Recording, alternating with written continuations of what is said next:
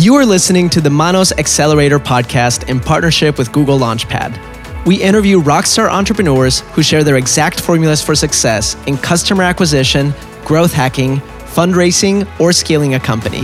And I'm your host, Juan Felipe Campos. Manos Nation, there is no better way for you to support the production of this podcast than by giving us a review and a five star rating on iTunes. Let's help each other out. I will send you a list of 100 grants to fund your startup if you review the podcast on iTunes and then tag us on a social media post. Okay, it's very easy. So, step one, support us by rating this podcast five stars on iTunes. Step two, tag Manos Accelerator on a social media post. And step three, I will send you a list of 100 grants for your startup. Hello, and welcome to another episode of the Manos Accelerator podcast. We have a very special guest today, venture capitalist, Mr. Ariel. Thank you so much for coming on the show. Thanks for having me. Ariel, so in about 30, 60 seconds, can you tell us a little bit about what you do and maybe a little bit of a brief story about how you got here? Of course. Um, so I am a managing partner at Brainstorm Ventures. We are an early stage micro VC firm based in San Francisco. We primarily invest in tech startups in the US and in Mexico. Uh, we just launched our second fund last summer. We've made six investments thus far. And exits from our first fund include OpenTable, Zappos, Me.com, and Kio Networks, which, for those of you who don't know, is a, uh, a company in Mexico, which is actually their first unicorn. Wow. That is amazing. So, Ariel, yeah, thank you for coming on the show. This is going to be a value packed episode where people get to hear from you directly what it is that you look for at Brainstorm Ventures, but also how the venture capital ecosystem works for startup founders in Latin America and here in the US, Latino led businesses. And it's amazing because you certainly know something about fundraising in the investment world that most startup founders don't get. So, what's something about venture capital that you've learned over the years that you can share with the audience and that you wish that startup founders would really understand? Yeah. Uh, so I think one thing to keep in mind is that unlike angel investors or friends and family for that matter, venture capitalists have a fiduciary duty to their limited partners. Um, that is to say, we act in the best interest of the capital which they entrusted us with, right? So um, we have to act uh, very responsibly. Um, as such, I think it's important for founders to understand that VCs evaluate potential investments in terms of risk. Uh, broadly speaking, you know, there's many categories of risk, including but not limited to uh, execution risk, technology risk, uh, market risk, uh, legal or uh, regulatory risk. And an astute founder will understand the biggest risks facing their particular startup and work on de risking them um, and demonstrate to VCs how they've mitigated against these risks.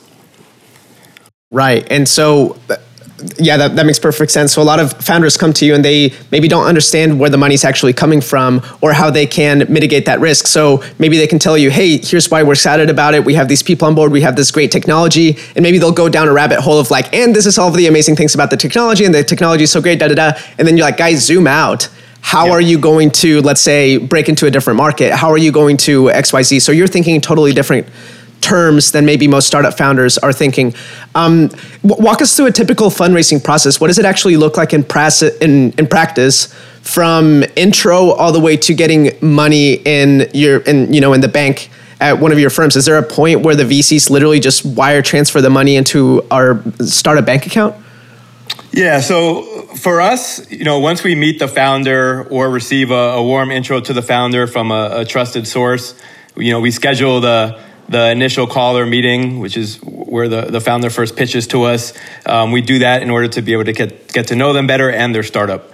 Um, afterwards, if it makes sense to continue the conversation, we'll request additional info, right? So competitive analysis, cohort analysis, a cap table, um, the usual, the usual uh, uh, data requests. And then, and then usually um, along with that, we'll ask to schedule one or two follow-up calls or meetings with the founder in order to ask some some additional questions and get to know them better. Um, we spend most of our time during the investment process evaluating the merits of the opportunity and trying to get comfortable with again what we see as its greatest risks. Um, we lean us in particular. Uh, we lean very heavily on industry and tech leaders in our network to help answer some of these questions. Um, in addition to this business diligence, we also conduct uh, a legal due diligence that's very stand, standard towards the end of the process. However, this is usually a much more involved component of the investment process for later stage deals than for um, seed investments. Um, ultimately, we you know we summarize our key findings and takeaways in an investment memo, and then decide as a general partnership whether to make the investment. Um, if we decide to uh, move forward with the investment, we obviously sign the uh, agreement and call capital from our limited partners to to fund it. Um, I think the the part I left out is in terms of legal documents. Uh, if we're the lead investor, we obviously play uh, the lead role in negotiating and executing a term sheet with the founders. Um, there's a number of terms that would probably require another podcast to get into, but most of them um, are around either economic or control um, items. And then after concluding our business due diligence and then getting involved with drawing up the definitive docs, um, we you know we go ahead and sign. I'd say nowadays in many rounds that we invest in, which are early stage, primarily seed, uh, the deals are structured as safe financings. So there aren't term sheets, and the negotiations is is minimal, right? Very little negotiation is necessary, mostly around the cap and the discount. Um, so that you know kind of saves a lot of time on both ends. Fascinating. So, some of the numbers that I know off the top of my head, and it would be amazing to hear from you the the way that it works at your firm. Uh, so, Encore Capital, something that they do, they get about 3,000 um, pitches solicited and unsolicited about a year and then they only look at about 950 pitch decks of which they only take 500 to 600 mm-hmm. first time meetings and then they only take about 150 second time meetings and so far mm-hmm. the process sounds like pretty much how you guys do it yeah. and then they end up only doing uh, due diligence on about 50 of those deals of which they then only send uh, offer to about 18 of them, and then they close 12 to 15 a year. They, these are all ballpark numbers, but it, yeah. it, ends up working about that. Do you have some of those numbers? I find it fascinating to know these numbers of, um, of a firm because then you can start reverse engineering pretty much everything, like everything from getting the first meeting to what it means to get the second meeting, what the steps look like. Do you know off the cuff some of these numbers for you guys? How many startups do you look at a, a year? How yeah. many do you actually end up funding? I, so similar percentages in, in terms of our funnel as Encore. We end up funding between four and eight deals per year, I would say. Okay. So if you then went backwards up the funnel, similar percentages. Um, we don't monitor how many deals we receive. We only monitor the deals that we receive and have at least some um, high level interest in to, you know, at least, you know, dig in a, a little bit. Um, and yeah, I would say out of the out of the deals that we get involved with diligence on beyond the first call. Um, so, you know, there's a, a follow on data request. We potentially meet with the founder one or more times afterwards. I would say that we end up investing in about 25% of them.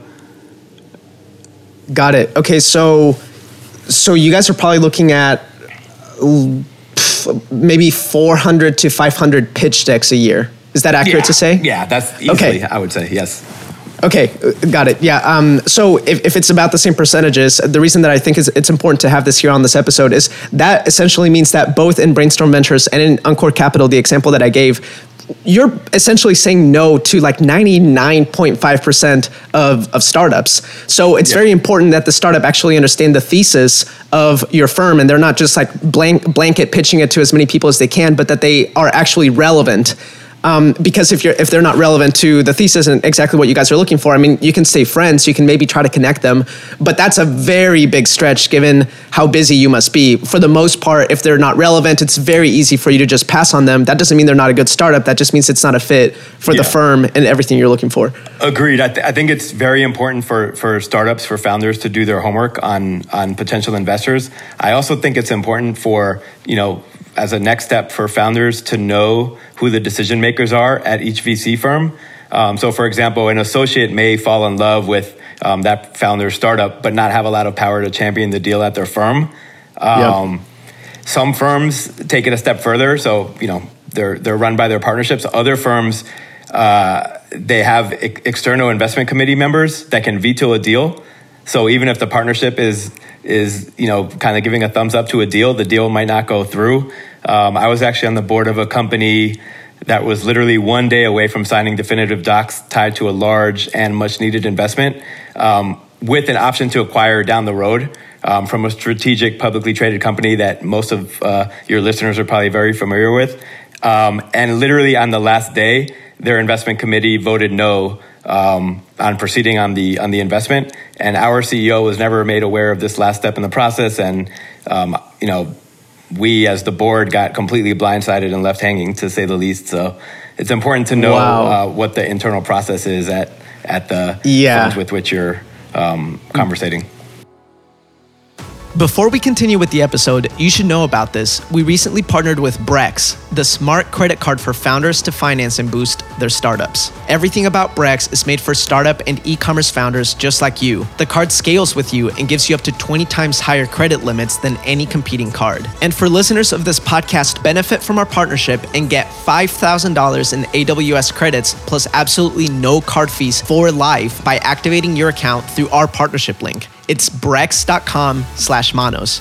Brex, B R E X dot com slash manos, M A N O S, to get all of your fees waived for life and $5,000 in AWS credits.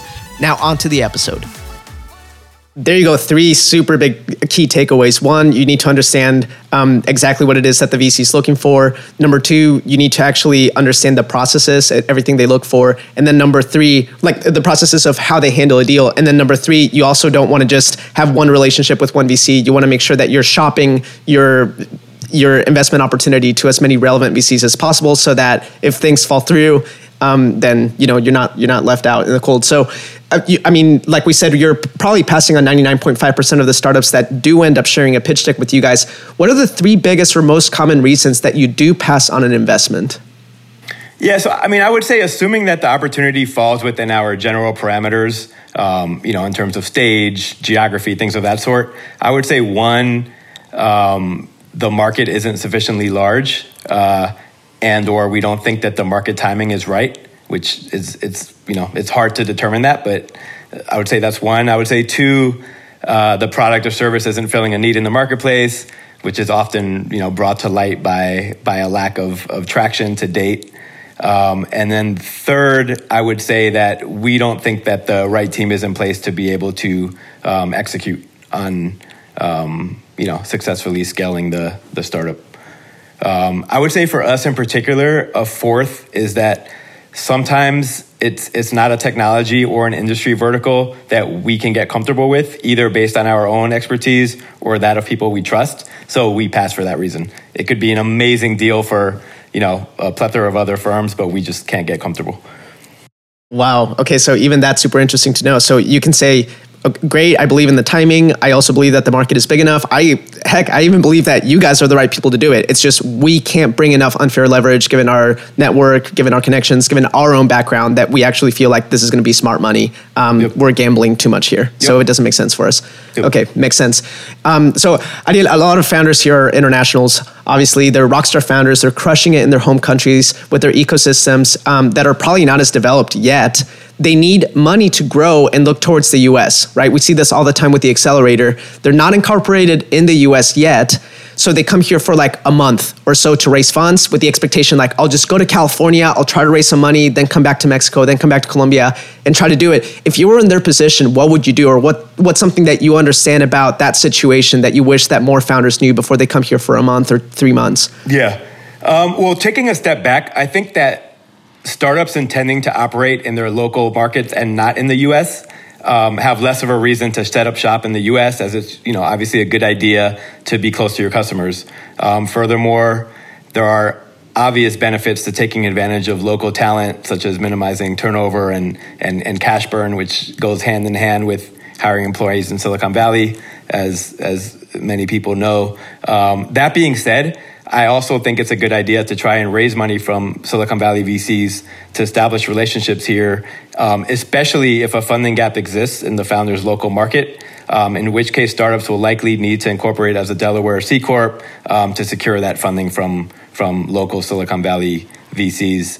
Um, in terms of that, you know, that actual one month visit, um, I think that founders uh, should try to work. Uh, warm introductions to Silicon Valley VCs, either while visiting or better yet, prior to traveling. Um, as we discussed a few minutes ago, it's important for founders to do their homework on which VCs would be a good fit for their startup in terms of um, stage and sector, um, et cetera. Um, additionally, I do think that in many instances, um, uh, VCs coming from abroad, uh, sorry, founders coming from abroad might want to consider joining a US based accelerator um, because they often do serve as a kind of an equalizer that helps level the playing field um, uh, for those startups. So. Definitely. And uh, being a part of such an accelerator uh, here in the US, I, I can tell you that's something that VCs are, there's kind of like two things that an accelerator like this can bring to the table for an international founder. On the one hand, with the warm intros to VCs, and on the other hand, warm intros to corporates that might end up being clients of yours. And now that ends up being transferable social currency for VCs that may not be familiar with the ecosystem in Argentina, but they see, oh wow, you like you already have Facebook as a client, you have Google as a client, or you're you know you have an LOI with some of the household names here. That is immediately transferable. Uh, again, social currency, social status. Even though you might have some of the biggest clients in Brazil, if if a VC here won't recognize it, um, there's a little bit more friction in getting that that conversation going. So um, yeah. I, I, can definitely attest to the value in having a soft landing like that. And the one thing I would add there is is in terms of doing your homework on VCs. Some VCs to this day still will not um, uh, invest or become interested in a startup that they can't visit um, an Uber ride away from from Sand Hill Road. I think that a lot of VCs, even those that are U.S. based you know all of their offices are in the U.S. Um, are starting to opening up up to other regions of the world, and they're more you know willing to kind of um, explore investing in startups that are uh, based elsewhere. So I think getting a sense for which VCs have you know recently invested in in foreign startups is also a, a key piece of, of valuable homework to do. Love that. Okay, yeah. So you're saying don't be discouraged if people are, t- are telling you no. We're only interested in founding startups that are around here. So don't be surprised by that. On the one hand, but on the other hand, just know that there are people that are specifically looking yeah. to do these kind of deals. So just track them down and focus on them. That's going to be a, a, better conversion on your end. Great. So uh, moving along here, Ariel, what what is the definition of a good investment for you, and uh, particularly at your firm at Brainstorm? Do you mean in terms of outcomes or at the time of investment? Actually, both. Like, what do you look for? At, yeah, yeah, an outcome and at the time. So, at the time of investment, I'd say a huge market opportunity, obviously, and a founder who has really wowed us during the period of time that we're getting to know each other, um, and built a product that you hear this sometimes, but it's it's true that has an unfair uh, or defensible technology advantage and an unfair or defensible uh, way of getting the product to market. Um, I think those are. Uh, very uh, key for us. It's, it's sort of the secret sauce, right, of the of the company. Um, at the time of exit, I think most folks are, you know, probably um, evaluating their investments along the same metrics. You know, uh, solid exit for the founders, for the employees, for the investors, and and for us, it's also important that it's it's a company that has helped make the world a better place in, in some way. That's amazing. Yeah, I love that. So yeah, on the one hand this especially happens with consumer startups where um, you know someone's telling you oh i want to create this technology and you say well why are you uniquely positioned to create that technology? And they say well because i'm a, I'm a consumer. It's like okay that's great but that's not really defensible because that, that means any of us could just come up with the same idea maybe out execute you. You'd rather have someone that comes from the right background or has the right licenses or has the right distribution strategy the right go-to-market strategy right that they can that makes it defensible. That makes perfect sense that you look for something like that. Um, moving along here, what's a question that you wish founders would ask you as an investor more often that they're not asking you right now? Yeah, um, one that doesn't get asked often at all, but I personally wish would, um, is pertaining to our portfolio strategy and our ability to participate in future financing rounds. Um, I think this would help provide background for negotiating certain terms up front, like uh, such as pay to play, but also set expectations up front um, in terms of you know the likelihood of us participating in future financing rounds and avoid false perceptions um, in the future if one or more investors aren't able to to re up. Um, so, for example, we we invest right, in a yeah. Series Seed. We may or may not. Uh, be able to do a follow-on investment in the Series A. Chances are we will not participate again in the Series B, but that's not that shouldn't be interpreted as a negative signal. We're a micro VC fund that's very focused on kind of seed Series A, right? So I think it's important for founders to know um, the types of investors that they have in terms of you know how, how long they uh, for how many rounds they continue to invest in their in their startups, right. etc. And I'm sure you guys have a series of processes and relationships that you can call on yes. to make sure that they do have follow up funding. Because it's not like you don't know that you're not yeah. going to be investing in a Series B. Like you definitely know and you've mitigated for that. Yeah, and we're, we're making introductions for, for, like our, you know, we have those six portfolio companies that are currently um, um, in our portfolio, and for a few of them, they're already preparing for that Series A round, and we've made you know several interesting introductions for each of them. So that's that's something we do spend a lot of um, time on. Perfect. Okay, makes a lot of sense. I did last question here. So, what are your favorite resources for founders? People listening to this, they're like, "Wow, I wish I was as, as smart and as knowledgeable as Ariel is in this space." What content do you wish they, they, they would all consume before meeting you? Like maybe a podcast or a book or a course that they can get up to speed. Yeah, I mean, I, I think that this podcast is great in terms of tactical know-how. It's less relevant so far for fundraising, but for in terms of being able to, you know, to to grow your startup, um, I love um, El Valle de los Tercos, which is a Spanish language podcast um, that interviews um, amazing founders and venture capitalists from, from Latin America or, or from the US that focus on Latin America. Um, venture Deals by Brad Feld and Jason Mendelson is a great founder friendly book with uh, detailed guidance on how to, how to raise money from VCs. And then a lot of people love uh, Fred Wilson's blog, avc.com Uh, I think it's a great resource. Amazing. Okay, there you have it, Manos Nation. So we are listening to your suggestions. We do want to have more VCs here. We've had the head of the Harvard Angels Alumni Association of Northern California. Ariel is joining us from Brainstorm Ventures. We have lots of other interesting guests coming from venture capital world. You should be researching the VCs before you reach out to them, know exactly what it is that they're looking for, have multiple options on the table, and also understand the decision makers at each firm, as well as the process that they take to invest. It's very easy to do that. You can research their website, you can research their blogs you can research podcast episodes they've been on. They're very public about it. It's more important to be relevant than to just spray and pray. Okay, Manos Nation, do not forget my offer to help each other out. I'll send you a list of 100 grants to fund your startup. All you have to do is leave a five star rating on iTunes and then tag Manos Accelerator on a social media post. Again, leave a five star review on iTunes and then tag Manos Accelerator on social media to receive a list of 100 grants to help you fund your startup. See you on the next one. Ariel, as you continue to grow and take your career forward, where's the best place for people to stay in touch with you and learn more about what you're doing? Yeah, so n- n- neither me or my partner are big on, on social media, but I would, you know, please follow me on, on LinkedIn and, and you can follow Brainstorm Ventures on LinkedIn. And our website is uh, brainstorm.vc as in venture capital. Perfect. Ariel, thank you so much for coming on the show and sharing all of this with us. No doubt. Thanks for having me.